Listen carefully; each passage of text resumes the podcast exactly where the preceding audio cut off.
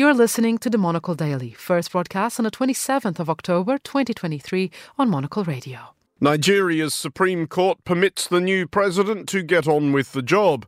The nations of the Arctic figure out how to adjust around Russia. And can a radio station be a work of art? I'm Andrew Muller. The Monocle Daily starts now.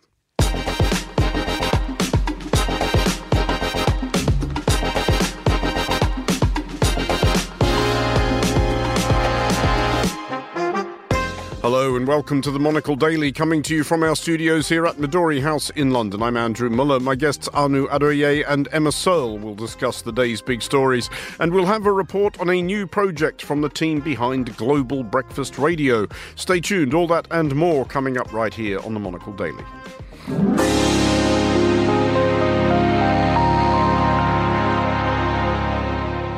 This is the Monocle Daily. I'm Andrew Muller. First of all, on today's show, Nigeria's President Bola Tinubu can resume whatever redecoration plans for the Aso Rock Villa in Abuja he may have had on pause. Nigeria's Supreme Court has unanimously slung out two challenges to President Tinubu's victory in February's presidential election.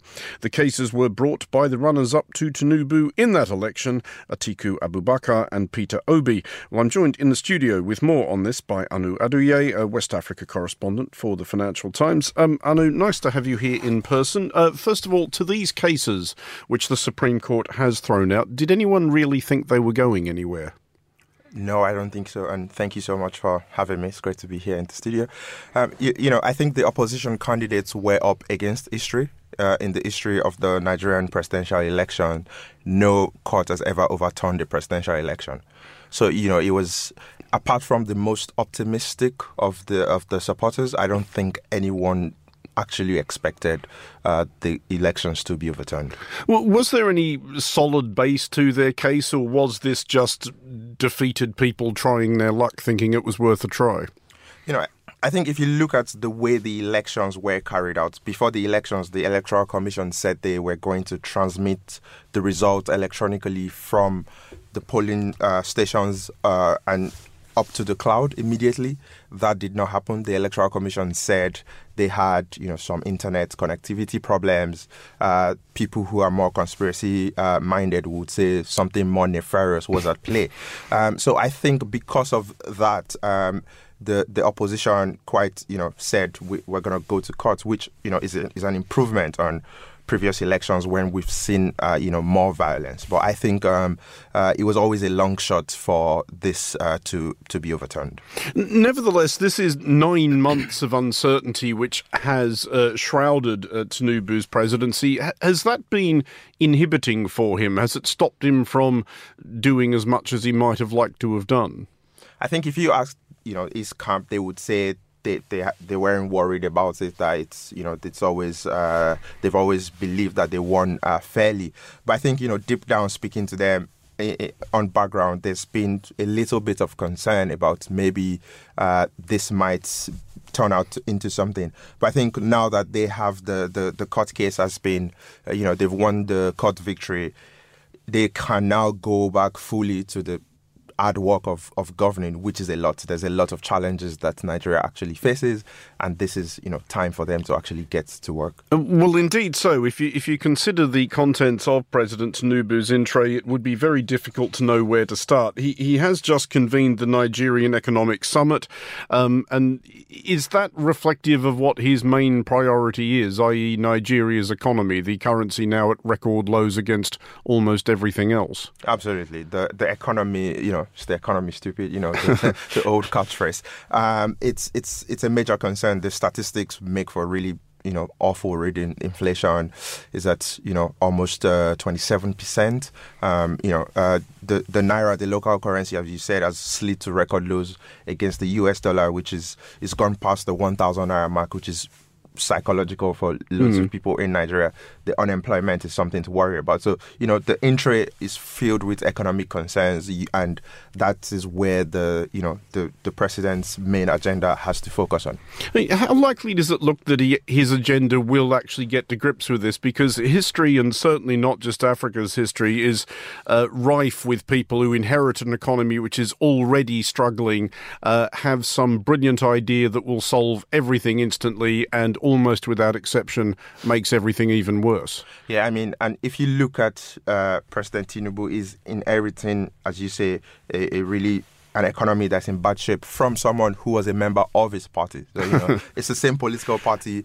They supported the previous president. He, president. he, can't even do the thing of saying this is the mess the other mob left. you know, they've they've tried to before the elections. They they had to play this really uh, tricky game of slightly condemning the economic policies of the incumbent while also knowing that they need his support in the north uh, where he, is very popular. So you know they've in, inherited a, a really uh, bad situation.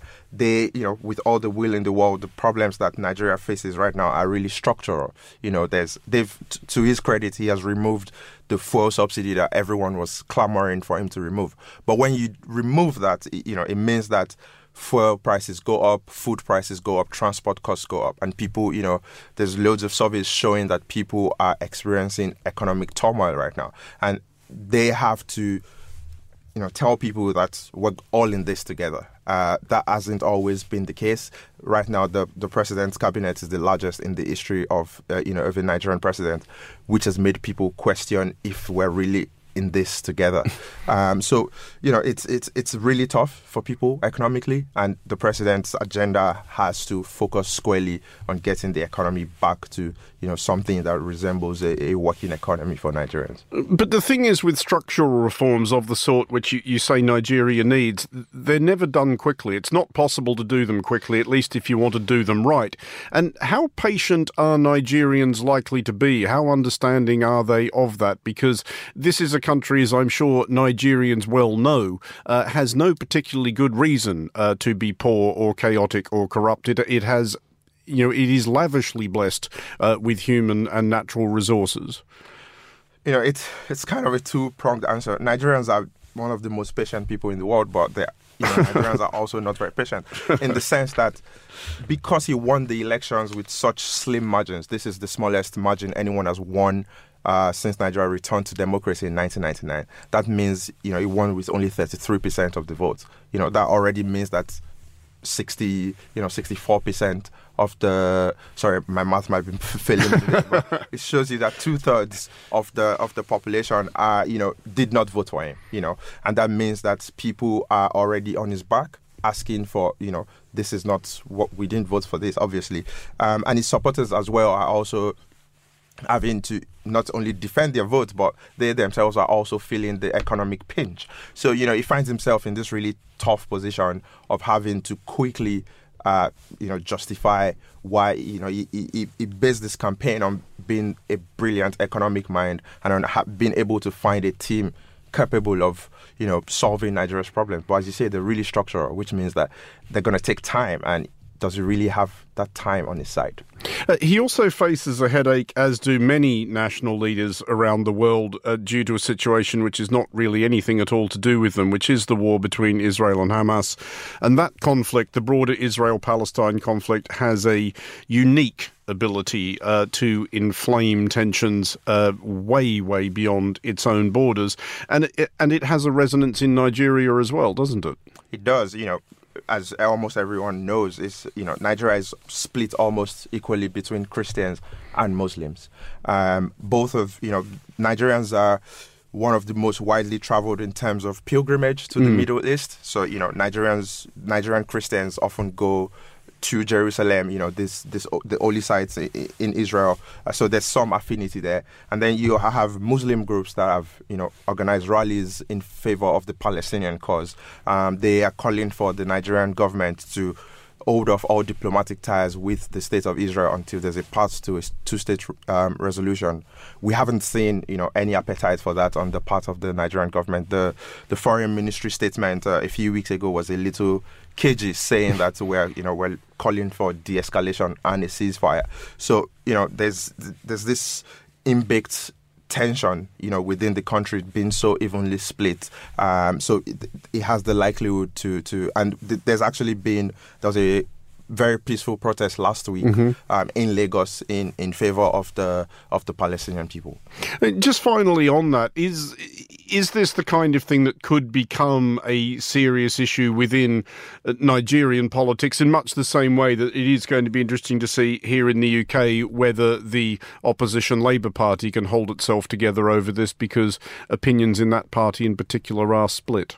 Yeah, you know that's the that's kind of one of the I think the problems of being a big tent. There's mm. loads of people that you have to you know respect and also cater for. So this will test the abilities of you know Nigeria's finest uh, policymakers and, and, and statesmen and women. Although I don't think there's a lot of women at the top of the decision making process in Nigeria as present. But you know I think it's it's going to test Nigeria's, you know, the, the, the, the, people in the foreign ministry. And I think just broadening it out, you know, the, my final point is this is also a problem that the African countries are starting to look at and trying to see how they can make their voices heard. You know, South Africa has always been, for example, a very vocal mm-hmm. supporter mm-hmm. of the Palestinians. So, you know, it's it's a very difficult issue. It's it's a it's it's a minefield, and I think everyone is still kind of floundering around in the dark, trying to make sense of how they can go about this uh, in a good way. Aanu Adeoye, thank you very much for joining us.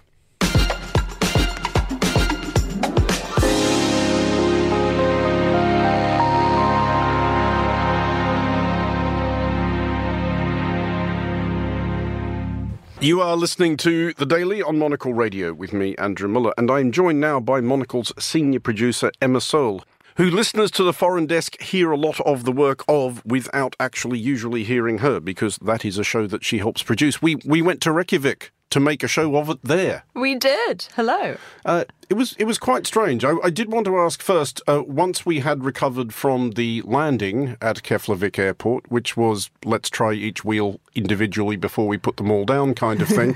um, what did you actually make of the place? I, I had a fabulous time. I always loved traveling with you and Christy, and that landing was something else. I haven't had a landing like that in a long time. I think, honestly, my first impression of the place was, wow, Reykjavik is windy. but uh, after that, I think the biggest image that I took away from that amazing trip was the stunning venue of the conference itself. Um, mm-hmm. We we went to the Arctic Circle Assembly, which is the biggest kind of Arctic gathering where prime ministers, leaders, and ministers uh, descend on Reykjavik to talk about the top issues facing the region. And the venue itself was beautiful. It was like a, a building with fractured glass right on the water. It gives you sort of James Bond feelings. Um, and I just really love it. We've had the privilege of, of, going to a few security conferences like the NATO summit in mm. Vilnius, the Munich Security Conference. And I really like it when the host city leans in and capitalizes on that opportunity to, to push the image and brand of their city. And I thought, Reykjavik did that beautifully. And I know, Andrew, you're not a fan of jazz, but they had.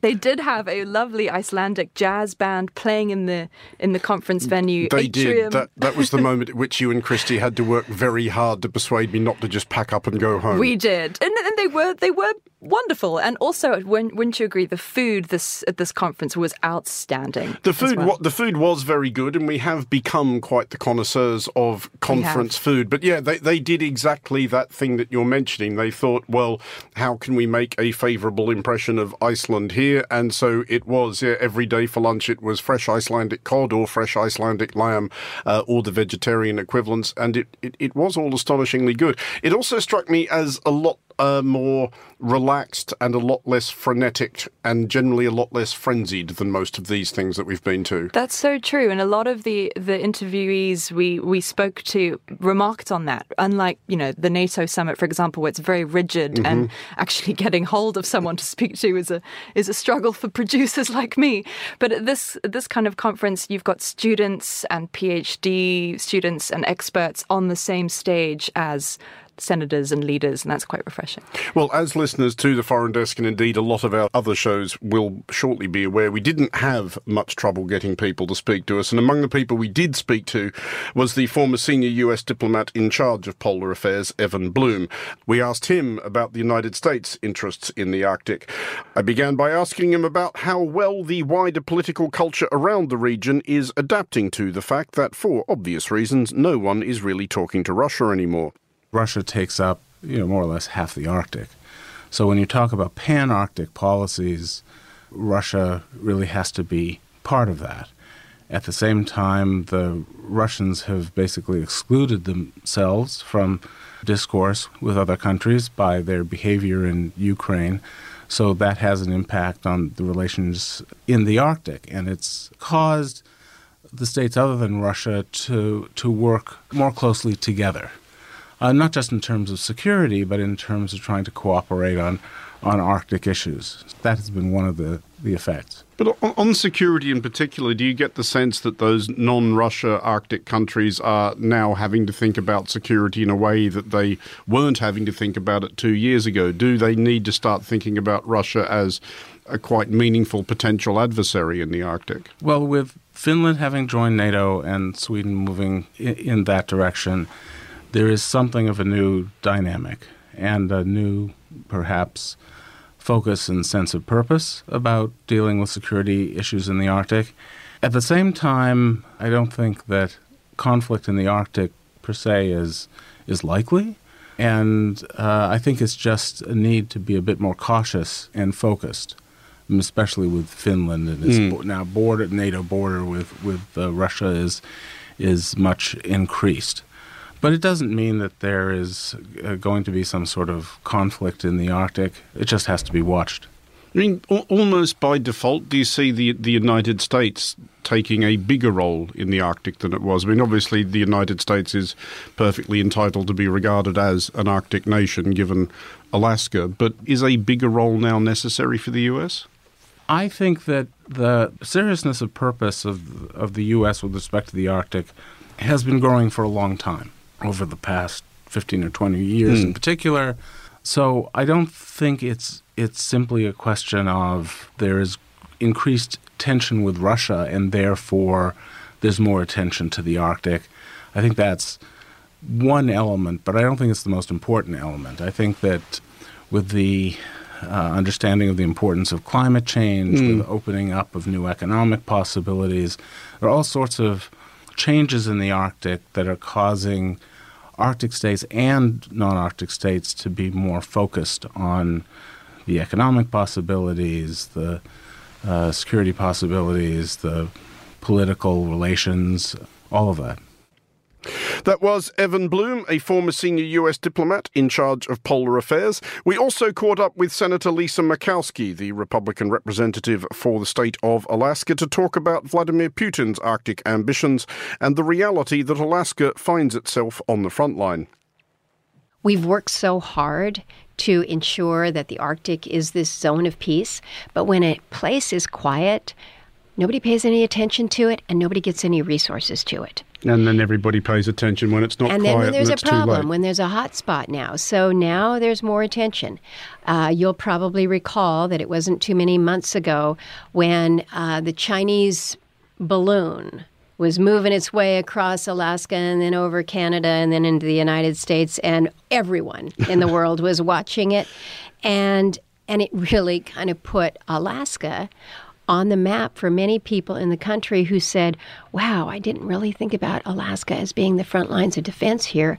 And was like, Well, are you not looking at a map?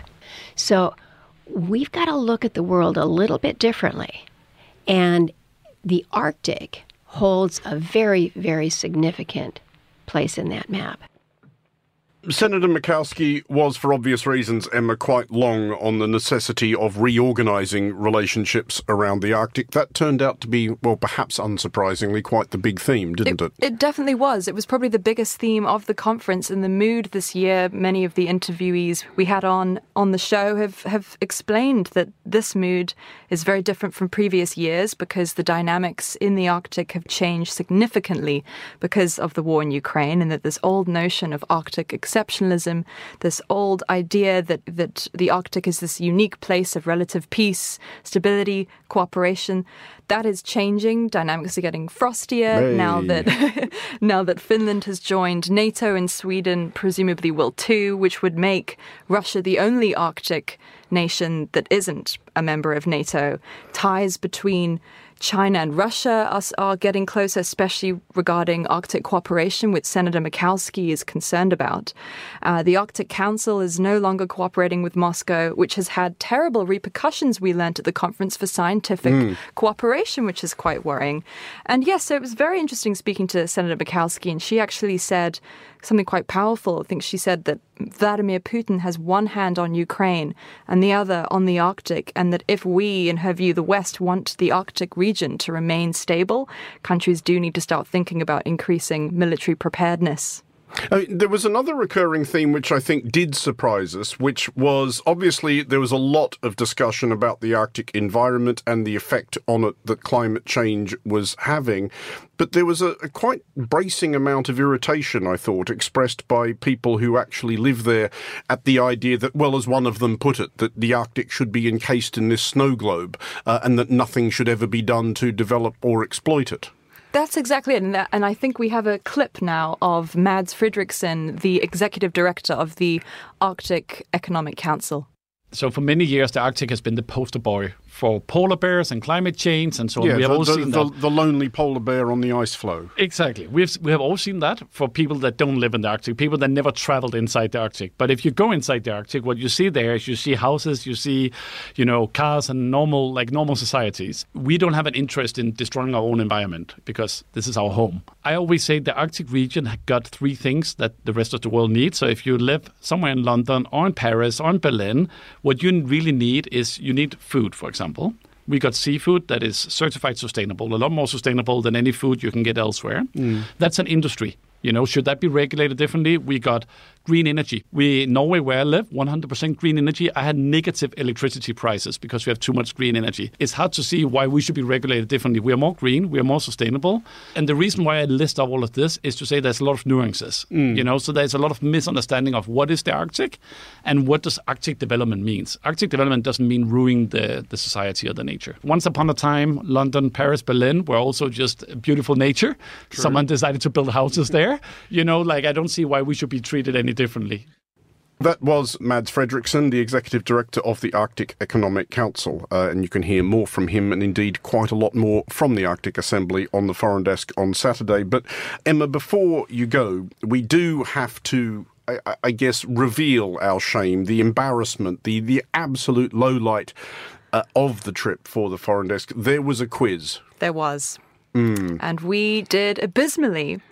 And you are clearly not over it. Uh, no, I'm, I'm really not. I mean, we, we did, in, it, it was quite complicated, I should explain. It wasn't the traditional pub quiz format, whereas somebody reads out some questions and you have to write down the answers. There was a thing with an app and a QR code and a screen, and, and it was multiple choice, which does always kind of annoy me, but it, it did not go well for us. Did you actually record or write down where we actually finished? I can't remember. It was something like there were 39 entrants and we were 31 or something. But this was a blow for you because listeners may or may not know that you, Andrew, are a seasoned pub quiz participant, mm. very used to going home with bags of silverware. So this was a blow. But you know what, Andrew? It's okay because you're Australian. I'm from Cape Town. Christy, my co producer, is from the UK. So how will we supposed to know, for example, one of the questions was which city in the Arctic is known as the Paris of the Arctic? How are we supposed to know that that is apparently Tromso?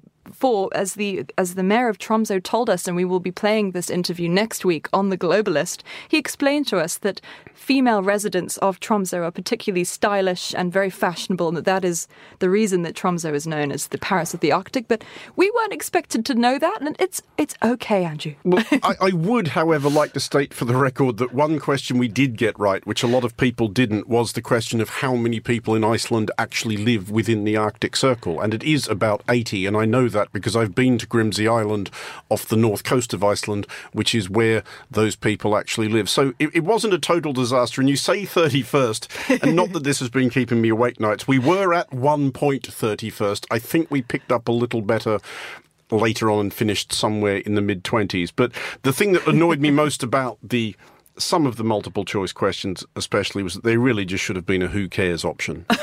Absolutely. And Christy, my co producer, is not here to defend herself, but there were a few app glitches. So The- we the- lost a couple obvious There were ones. some technical So, errors, yeah. and, and I, I had issues with the wording of one or two of them as well. But you know, we, we've we've only got so many minutes left in this program. Uh, Emma Searle, thank you for joining us, and of course, a reminder that a complete episode of the Foreign Desk tomorrow at midday UK time will have much more from the Arctic Circle Assembly.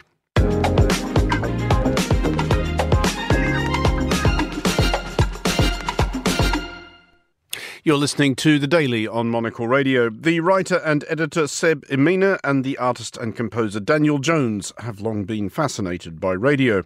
A few years back, they launched a streaming service called Global Breakfast Radio, which transports you to a radio station wherever in the world the sun is rising, creating an audio mosaic of other people's mornings. You might catch a heated debate in San Lucia, a weather report in Finland, or perhaps all the current country hits in the United States. They've now collaborated again on a new project called Five Radio Stations. This seeks to answer the question if it's easier than ever to create a radio station, how might an artist exploit that? As the title suggests, five artists have been commissioned to create radio stations around the globe, all broadcasting online. One of them was created by Seb and Daniel and reports on daily goings on around the planet, but not quite in the way that we're used to. The duo tell us more about their streaming art project and why radio is such an important platform.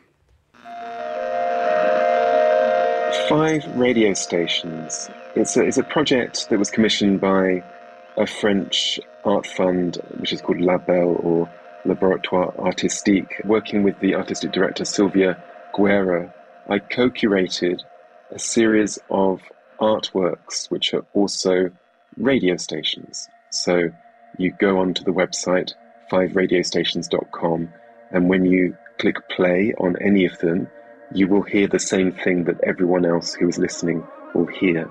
They are streamed as live. Community interviews. So there are five artists involved. Our officers have been interviewing A New York based artist named Karen Sita, to gather any information that may assist in understanding the circumstances surrounding the disappearance. an Icelandic musician artist named Benedict Hermansen,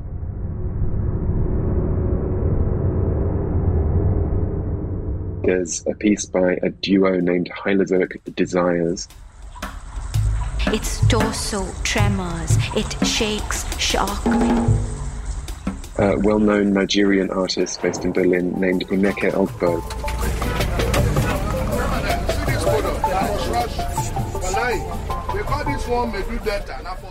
And then the fifth station is a creation by uh, Daniel, who's here, and myself, and it's called Infraordinary FM. You're listening to Infraordinary FM, the global information service, broadcasting online 24 hours a day, seven days a week. So, Infraordinary FM delivers real time information about commonplace, everyday happenings from around the world. For example, a bird has been sighted in Ulaanbaatar, or in Namibia, it is now noon, or somebody got a new high score on the 007 pinball machine in the Panther Lounge in Pennsylvania, say. So, kind of minutiae of everyday life, the kind of things that maybe would potentially go unreported or even unobserved, you know, as we go about our day to day lives. So it's all pulled from real time information taken from a wealth of different sources. In the city of Kampala in Uganda, the locksmith Jakey's Auto Uganda Ltd will be closing in one hour. And the radio station is reported by a pair of state of the art synthetic voices, whose names are Thomas and Nicole, um, very kindly provided to us by Eleven Labs, um, an amazing generative AI company who create these uncannily lifelike, human like voices. The International Space Station is currently above Jamestown, St. Helena. Often we only hear about other places through the prism of news, which by definition only tells us about things that are unusual about those places rather than things that are usual, especially places we see as quote unquote kind of troubled countries or troubled parts of the world. And it can be actually quite refreshing to hear that such and such a restaurant in Beirut, Lebanon, is now serving breakfast. I mean, that's actually it's a really important thing to remember, I think.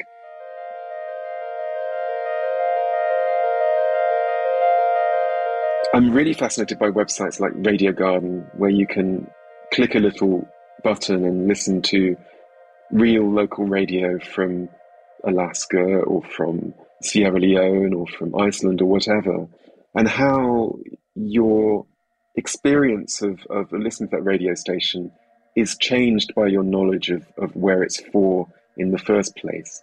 So if I hear Living on a Prayer by Bon Jovi, and I know it's going out in Alaska, and then I hear it again and I know it's going out in Peru, I don't know, somehow I'm hearing the same song, but because of the kind of imaginative context for that, it sounds a bit different to me. It's all about this shared understanding of the world, you know, by being able to hear the perspective of other people in very different contexts or to hear about the micro events that they're experiencing it just puts us into their shoes allows us to empathize and hopefully is maybe supports this kind of fabric of shared understanding